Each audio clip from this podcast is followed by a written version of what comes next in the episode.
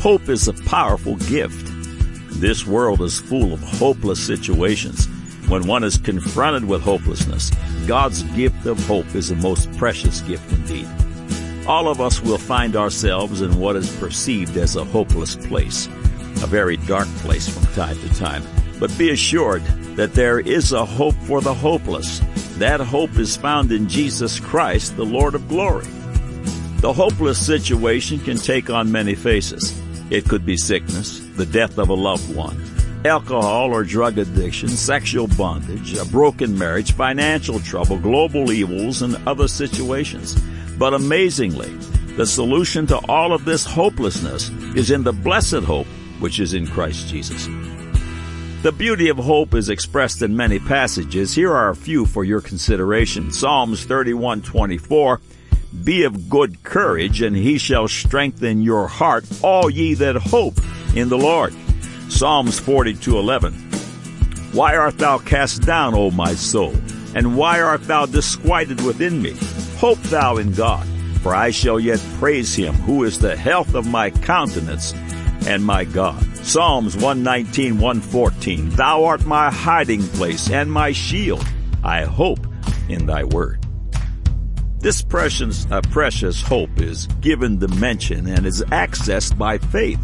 Hebrews 11, 1. Now faith is the substance of things hoped for, the evidence of things not seen. Have you been born again? Are you ready to become part of God's blessed hope? Today is your day of salvation. Today, you can become a brand new creature. Today, your hopelessness can be replaced with joy.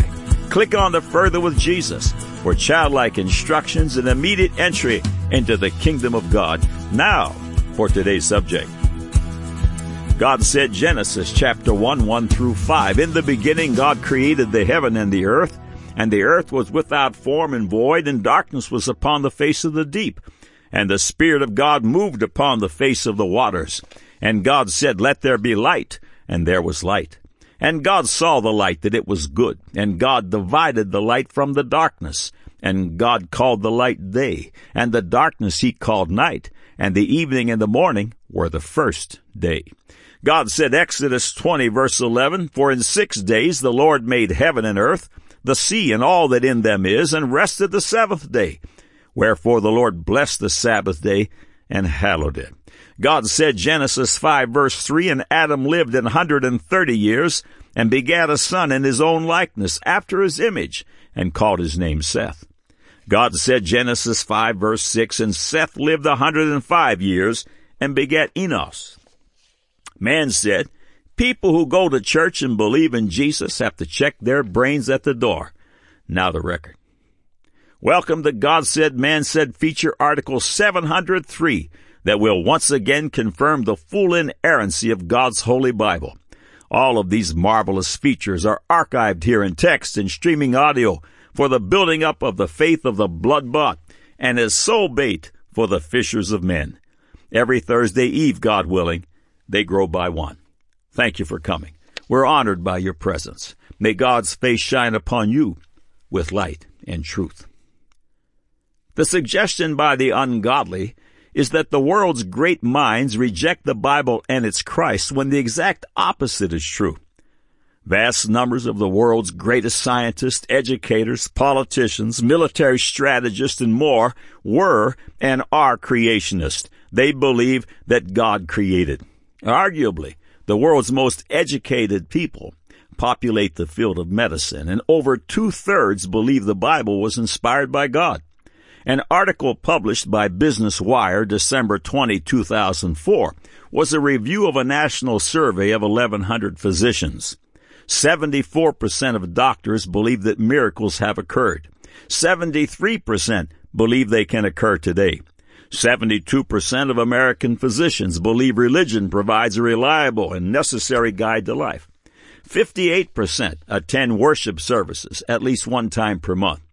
67% believe the Bible was inspired by God. 55% of doctors said they have seen treatment results in their patients that they would consider miraculous. 51% pray for their patients as a group. 59% pray for individual patients. 67% of America's physicians encourage their, per, uh, their patients to pray. This survey was conducted by HCD Research and the Louis Finkelstein Institute of New York City. A Christian's functional faith is built on the absolute truth of God's Word. Selective believing just won't work. Hebrews 11:6 But without faith it is impossible to please him. For he that cometh to God must believe that he is, and that he is a rewarder of them that diligently seek him. Concerning Abraham, known as the father of all them that believe and the friend of God, Romans 4:20-21 reads, He staggered not at the promise of God through unbelief, but was strong in faith, giving glory to God and being fully persuaded that what he had promised, he was able also to perform. Hebrews 11 verse 1, Now faith is the substance of things hoped for, the evidence of things not seen. Functional faith is built upon the Word of God. In a feature published by the Institute for Creation Research titled Bible, Belie- Bible Believing Scientists of the Past, we find a faith defaming statement that was made several decades ago that has become the rallying cry of the ungodly. The following paragraph is from the ICR feature. One of the self-serving arguments of modern evolutionists is their rather arrogant claim that creation scientists are not real scientists. No matter that a large number of creationists have earned authentic PhD degrees in science, hold responsible scientific positions, and have published numerous scientific articles and books, if they are creationists, they are not true scientists. In a letter to the editor, Stephen Schafersman of Rice University's Department of Geology says, for example, I dispute Henry Morris's claim that thousands of scientists are creationists. No scientist today questions the past and present occurrence of evolution in the organic world. End of quote. Concerning the men of faith in science you'll find listed in this feature, ICR continues. Nor should anyone suppose that their commitment to theism and creationism was only because they were not yet acquainted with modern philosophies. Many were strong opponents of Darwinism, Agassiz, Pasteur, Lord Kelvin, Maxwell, Dawson, Virchow, Fabre, Fleming, etc. Even those who lived before Darwin were strong opponents of earlier evolutionary systems, not to mention pantheism, atheism, and other such anti-supernaturalist philosophies, which were every bit as prevalent then as now. To illustrate the caliber and significance of these great scientists of the past, tables 1 and 2 have been prepared. These tabulations are not complete lists, of course, but at least are representative, and they do point up the absurdity of modern assertions that no true scientist can be a creationist and a Bible believing Christian. Table 1 lists the creationist fathers of many significant branches of modern science. Table 2 lists the creationist scientists responsible for various vital inventions, discoveries, and other contributions to mankind. These identifications are to some degree oversimplified, of course, for even in the early days of science, every new development involved a number of other scientists before and after. ICR continues. Table 1. Scientific disciplines established by creationist scientists. Discipline. Antiseptic surgery. Joseph Lister. Bacteriology. Louis Pasteur. Calculus. Isaac Newton celestial mechanics, Johann Kepler, chemistry, Robert Boyle, comparative anatomy, George Cuvier, computer science, Charles Babbage, dimensional analysis, Lord Rayleigh, dynamics, Isaac Newton, electronics, John Ambrose, electrodynamics, James Clerk Maxwell, electromagnetics, Michael Faraday, energetics, Lord Kelvin, Entomology of Living Insects, Henry Fabre. Field, theo- uh, field Theory, Michael Faraday. Fluid Mechanics, George Stokes. Galactic Astronomy, William Herschel. Gas Dynamics, Robert Boyle. Genetics, Gregor Mendel. Glacial Geology, Louis Agassiz. Gynecology, James Simpson. Hydraulics, Leonardo da Vinci. Hydrography, Matthew Maury. Hydrostatics, Blaise Pascal. Ichthyology, Louis Agassiz. Isotopic chemistry, William Ramsay. Model analysis, Lord Rayleigh. Natural history, John Ray. non-Euclidean geometry, uh, Bernard Riemann, oceanography, Matthew Maury, optical mineralogy, David Brewster, paleontology, John Woodward, pathology, Rudolf Virchow, physical astronomy, Johann Kepler, reversible thermodynamics, James Joule, statistical thermodynamics, James Clerk Maxwell, stratigraphy, Nicholas Steno, systematic biology, uh, Carlos Linnaeus, thermodynamics, Lord Kelvin, thermokinetics, Humphrey Davy, vertebrate paleontology, George Cuvier.